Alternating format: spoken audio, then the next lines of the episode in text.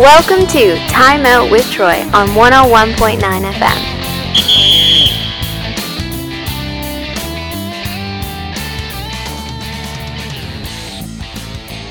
Hello, everyone, and welcome to episode number three of Time Out with Troy. I am your host, Troy Langstaff.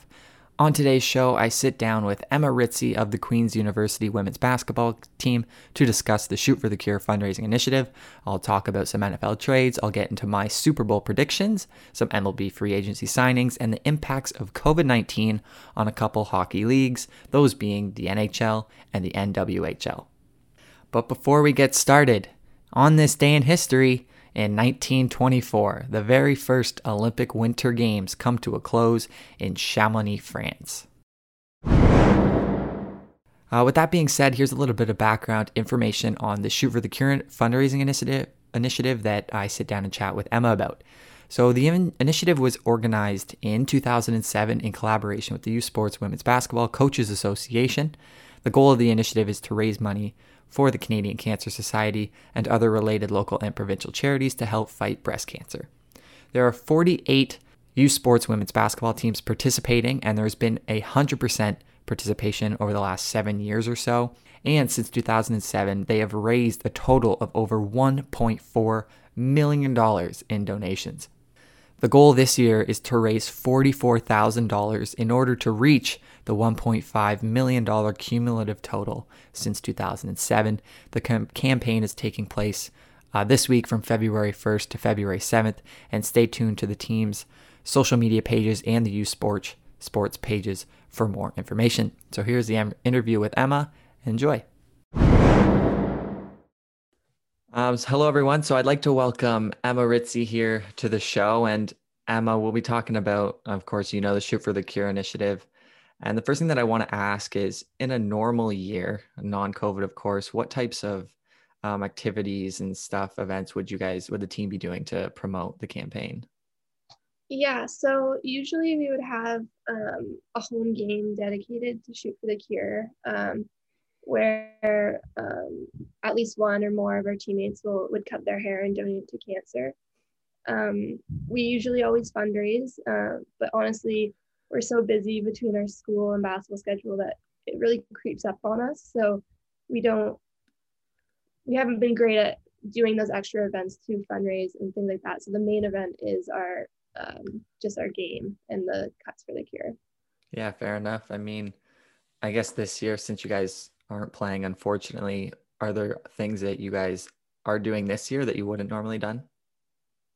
Yeah, so with that extra time that we have, since we don't have a season, um, we wanted to put some more effort and thought into how we could fundraise uh, in different ways instead of just asking and reaching out, um, just being a little more creative with it. So um, we started back over the holidays. We just um, asked our families uh, and friends just uh, to collect all of the bottles, and we just did a bottle drive and donated those um, funds to our cause. And then our main event that we did just on Monday, we called it a power hour. So what we did was each uh, one of our teammates chose some sort of exercise. It could be running, push-ups, squats, anything, and they perform as many of that reps of that exercise or cover as much distance that they were running in one hour.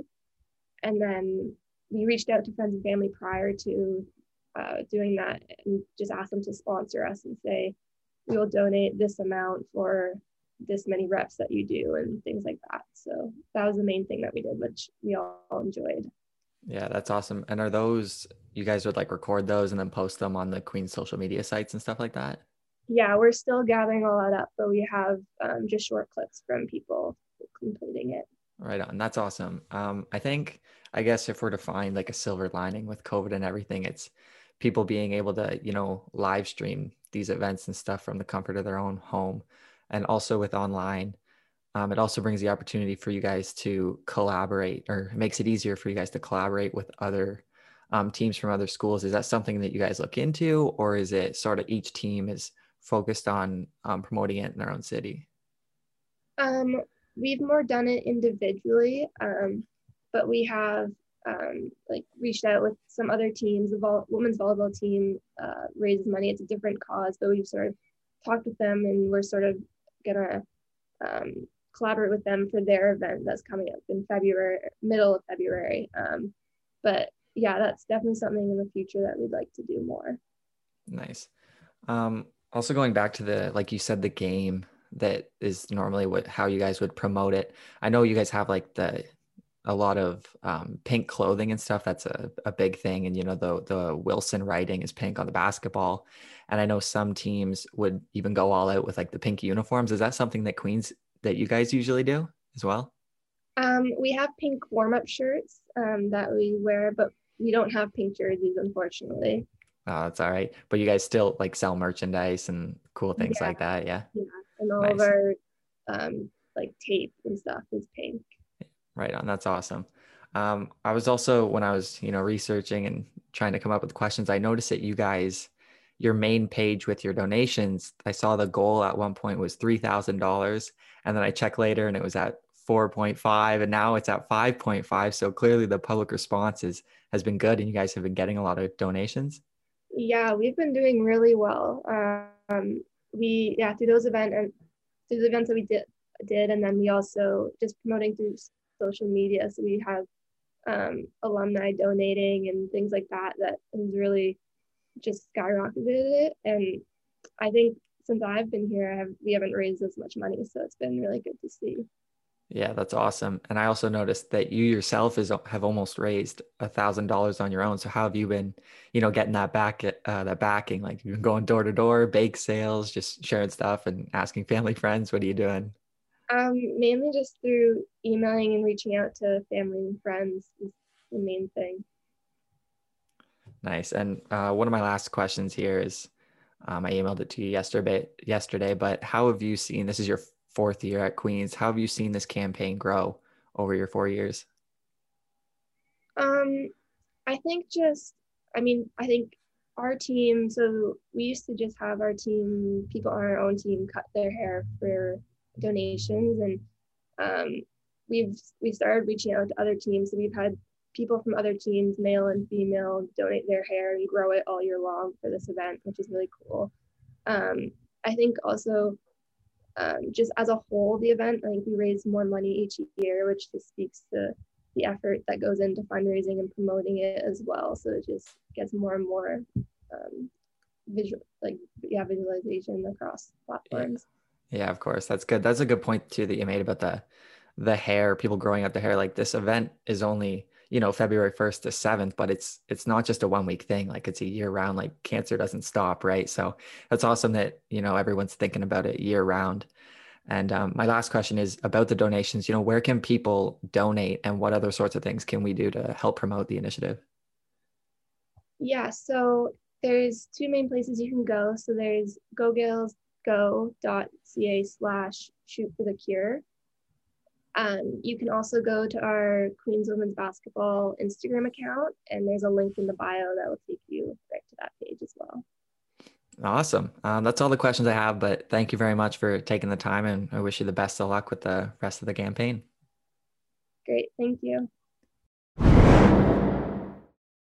Once again, I'd just like to thank Emma for coming onto the show and taking the time to sit down and chat about the fundraiser and to reiterate you can donate online at gogaelsgo.ca slash shoot for the cure or go check out the team's Instagram account and the link will be in their bio.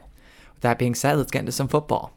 So the first topic of the day that I have is the Jared Goff for Matt Stafford trade. Jared Goff, two first round picks and three and one third round pick, excuse me, to the Detroit Lions in return for Matthew Stafford. Stafford is the Lions' all time leader in completions, passing yards, passing touchdowns, and quarterback wins, but he never won a single playoff game. He was 0 for 3 in his 12 years as the Lions quarterback. And one stat about this trade is it's the first time two number one overall picks have been traded for each other in the common draft era, which dates back to 1976. So, like I said, I think Matt Stafford is the better quarterback in this trade. I think the Rams uh, won this trade, even though they sent three future draft picks over to the Lions in return for Stafford. I think this new change in scenery is going to help him. Um, moving from Detroit to the Rams. Rams have been a way better team than Detroit than Detroit over the last you know five years. Jared Goff took the Rams to a Super Bowl about three or four years ago. That was the low scoring game um, against Brady and the Patriots. The Patriots won that game. It was like 13 to 6 or something crazy like that. But that being said, you know, I think my ultimate opinion here is, you know, Stafford and the Rams are going to have a way better future than the Lions. Um, moving forward, JJ Watt has played his last game as a Houston Texan. The Texans could cut Watt and be free of a 17.5 million uh, dollar contract without a cap hit. He has one year left, and by I mean when I say cut, I mean trade. Um, he is the a three-time NFL Defensive Player of the Year. Player of the Year. He wants to win. I mean, both his brothers play for the Steelers, Derek and TJ. Some people say that could be a good fit for him on that uh, defensive line. He's played in the playoffs five times with a three and five record. I mean, Houston Texans are one of those teams that have been mediocre over the last decade or so, but you know when it comes to playoffs, they never really do anything. Um, but JJ Watt needs needs to get out of there. He's like like Matt Stafford, you know, with the Lions. He just needs a new change in scenery, and he can only do so much for the team. Getting into some MLB signings, free agency signings. Uh, Didi Gregorius signs a two year, $28 million deal with the Phillies. He turns 31 next month. This guy seems like he's been in the league for 15 to 20 years, at least that's what I think. Uh, he played in all 60 games, all of Philadelphia's 60 games last year during the pandemic shortened campaign. Um, the second major free agent moved by the Phillies this week, this past week actually, they signed JT Realmuto to a five year, $115.5 million contract on Friday. Gregorius hit 10 home runs and 40 RBIs last year. And this Phillies lineup is looking dangerous on paper. Um, one through nine, or one through eight, I guess, they got guys in the lineup starting with McCutchen, Hoskins, Harper, Realmuto, Gregorius, and so on. Um, we'll see if this team can really put something together. Last year, they were 28 and 32 in the season this lineup looks like it can score runs, but as I was doing my research, it turns out, you know, Phillies aren't really one of the teams I pay attention to. So I had to do some research on them. But it turns out they need help in the bullpen, big time. In order to really compete with the rest of the teams in their division, they need some help in the bullpen. They had the worst bullpen in baseball in 90 years last season because they lacked depth on the rotation, on the rotation this cost the general manager, uh, Matt Klentak, his job on October 3rd. The Phillies have not made the playoffs since 2011. And going back to like the Texans in the NFL, the Phillies seem to be pretty average every single year, but can never put anything together. Um, the only, the really the last time I remember the Phillies being good was when Roy Halladay took them to the World Series back in the 2010 or something like that. But moving on in baseball, St. Louis Cardinals landed Nolan Arenado, one of the best infielders in the MLB in the last decade. Um, this came just two years, actually, two years after uh, Arenado signed an eight-year, $260 million contract extension with the Rockies, and it doesn't seem like the Rockies really got much in return. They got some some lightly touted prospects in return, and Austin Gomber, who I've never really heard of, but then again, I'm not a super big baseball fan. But regardless, the Rockies are also sending the Cardinals about $50 million as part of the deal.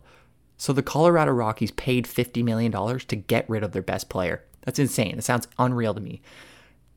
Arenado has eight gold gloves in eight seasons. He's a five time All Star, and he's finished in the top eight in MVP voting five straight years from 2015 to 2019.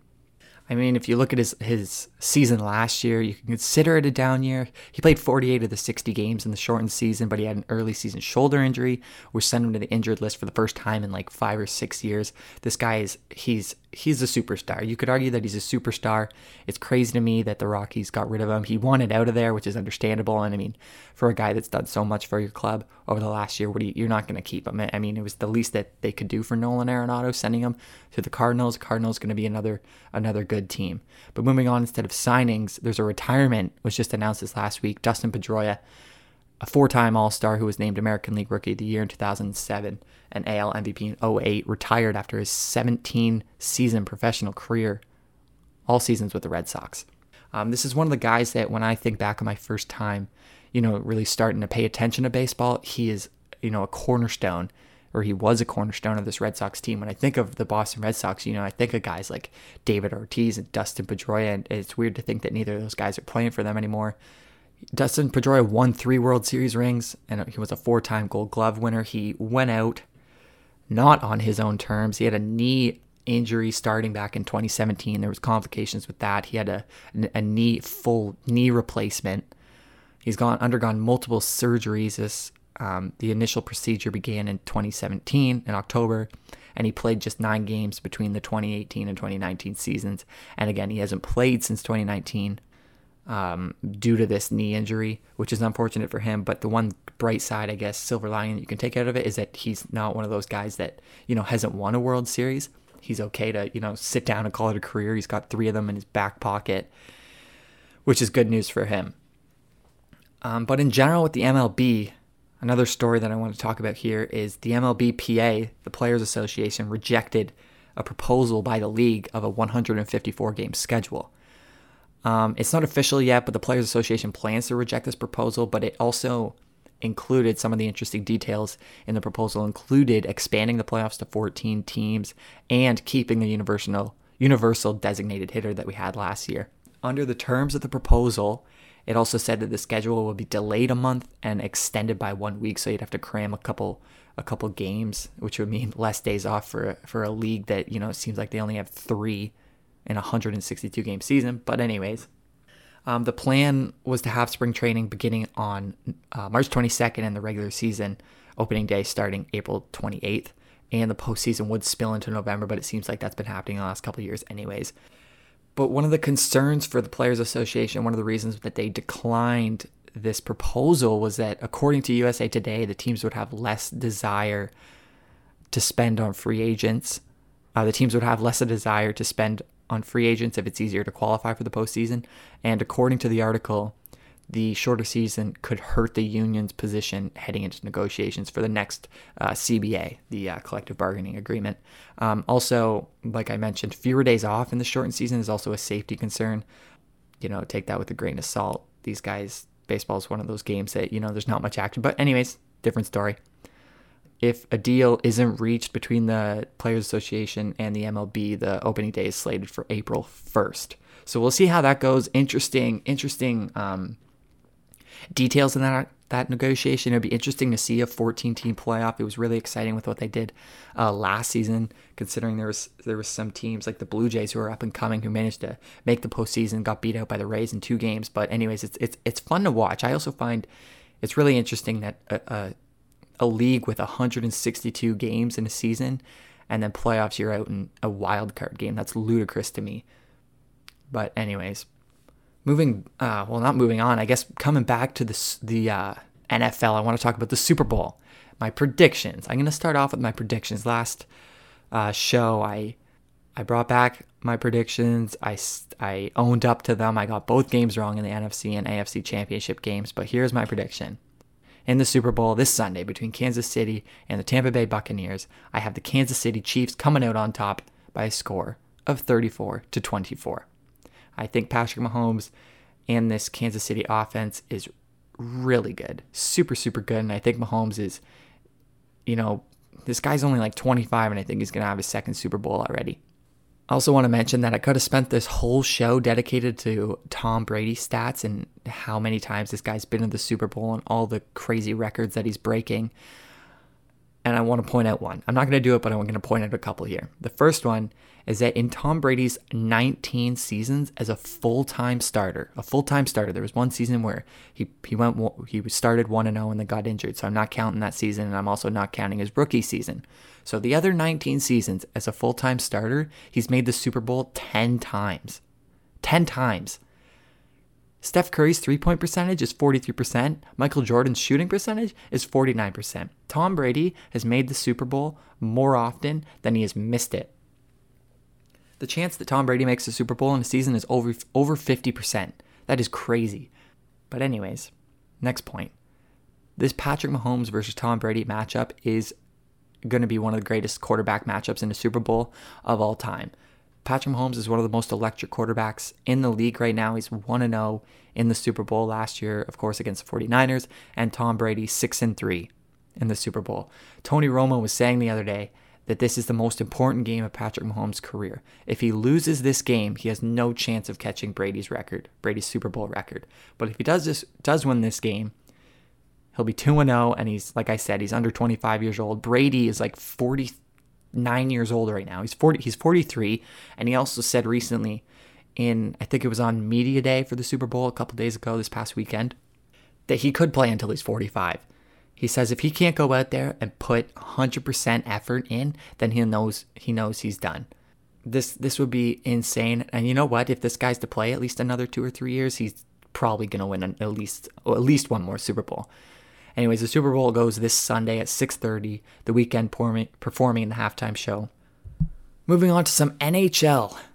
Um, I'm not going to talk about the performance of any teams. I want to talk about that the performance COVID is having, the effect that COVID is having on the league. So many, there's been three teams that have announced in the last week that are postponing games. The New Jersey Devils have canceled or postponed, whatever words you want to use, postponed games through February 6th due to 10 players on the COVID list. The Buffalo Sabres have postponed games through February 8th. They announced that on February 2nd. The Minnesota Wild just announced yesterday that they have postponed all games through to February 9th.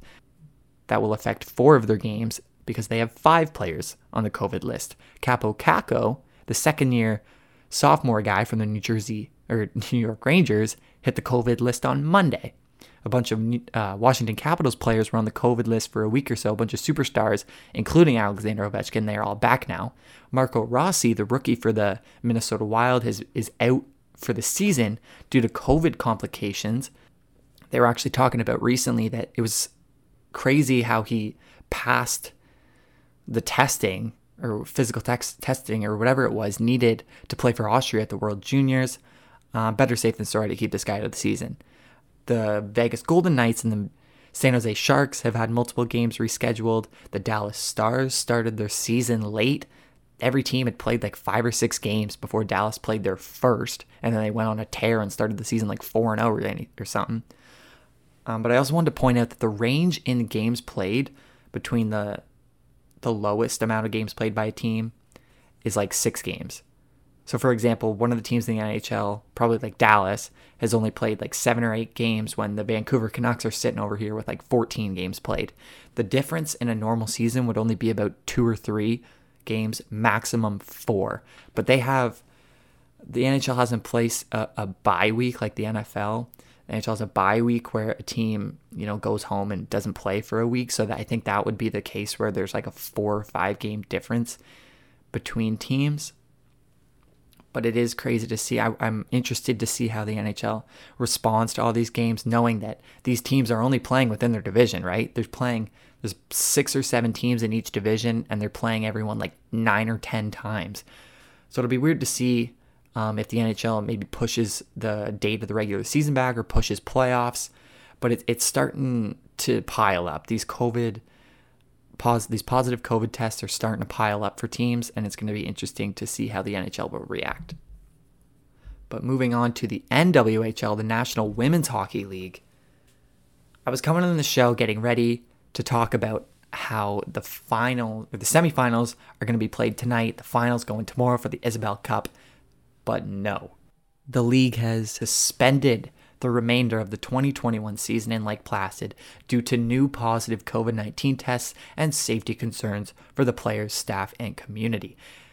They posted that or released that news yesterday at about 3 p.m. Eastern Time. The semifinal games were like I said, going to go tonight. Toronto was going to play Buffalo at 5:30 and Boston versus Minnesota at 8:30 and then the finals were going to go tomorrow at 7. And those games, the most exciting thing, exciting thing about those games is that they were going to go on national television. These ladies were going to get national airtime. This was a huge thing for women's hockey and COVID comes out of nowhere and steals the light. There's only 6 teams in the league and on February 2nd the Connecticut Whale had to withdraw from the bubble due to positive COVID tests. And further, or I guess longer ago, back in January, the Metropolitan Riveters also had to withdraw. So that leaves left the four teams in the league. Boston and Buffalo were playing for in a best two or three series who would get the fourth and final playoff spot. But now with Connecticut withdrawing, they were both clinching a spot. And I guess we can only assume that someone on one of the final four teams um, got a positive COVID test, which is surprising considering, like I mentioned earlier, they were playing in a bubble. I don't know how strict that bubble was or what was going on, but it's unfortunate to see and to hear that that's happened. We'll move on to basketball. Freddie VanVleet, just a couple days ago put a record 54 points up, to Toronto Raptors franchise record. And according to Elias Sports, it was also a record points total for an undrafted player. Hall of Famer Moses Malone had 53 against San Diego, listen to this, on February 2nd, 1982. It's the same date Freddie VanVleet did it. February 2nd, 54 points versus Orlando. The Raptors' previous single game scoring record was 52 points, set by DeMar DeRozan in 2018, and Terrence Ross and Vince Carter each scored 51 in Toronto colors. Uh, Freddie VanVleet signed a four year, $85 million contract last year, which is also a record for an undrafted player. But in that game against Orlando, he made 11 of 14 three point attempts, coming within one of the franchise record 12 that was back in 2005, Donyell Marshall against the Philadelphia 76ers. VanVleet made 17 23 shots and converted on all nine free throws attempt free throws attempts. Played 37 minutes to go along with VanVleet's 54 points. Lowry had a triple double with 14, 10, and 10, and Norm Powell also put put up 23 points. Tuesday's game at Orlando marked the start of six straight games for the Raptors in 10 days, and big exciting game coming up tomorrow on this road trip for the Raptors. They stop in Brooklyn to face the trio of Harden, Durant, and Kyrie. Big exciting news coming out of the video game territory. The NCAA college football video game makes its unprecedented return. The new franchise, EA Sports College Football, has no release date yet, but the company last released a college football video game in 2013. Through a partnership with Collegiate Licensing Company, um, the game, this new NCAA game, is going to include the logos, stadiums, uniforms, and game day traditions of more than 100 schools. One big thing, though, that may make people a little bit less exciting is that there's no report that they will be using the athletes' names, images, and likenesses. So that means that the stadiums and the logos and the teams are going to be in the games, but no players' names, which is interesting. This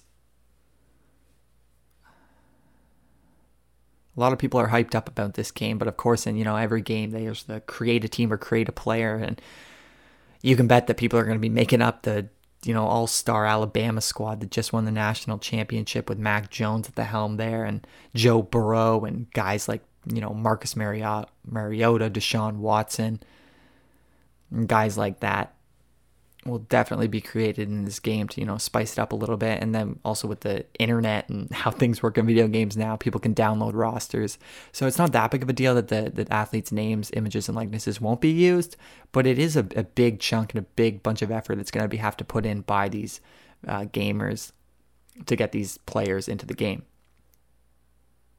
So to end off the show here, we're going to end it off with one more on this day in history. Back in 1987, the Sacramento Kings score only four points in the first quarter against the Los Angeles Lakers. That's the fewest in a quarter since the introduction of the shot clock in 1954. So I was back in 1987. However, if you're wondering, yes, I looked it up because I was wondering also, but the NBA record for fewest points in a quarter is two, set by the Dallas Mavericks in 97, and the Golden State Warriors also matched that back in 2004. So I will close the show off restating my prediction for the Super Bowl. I have Kansas City by a score of 34 to 24.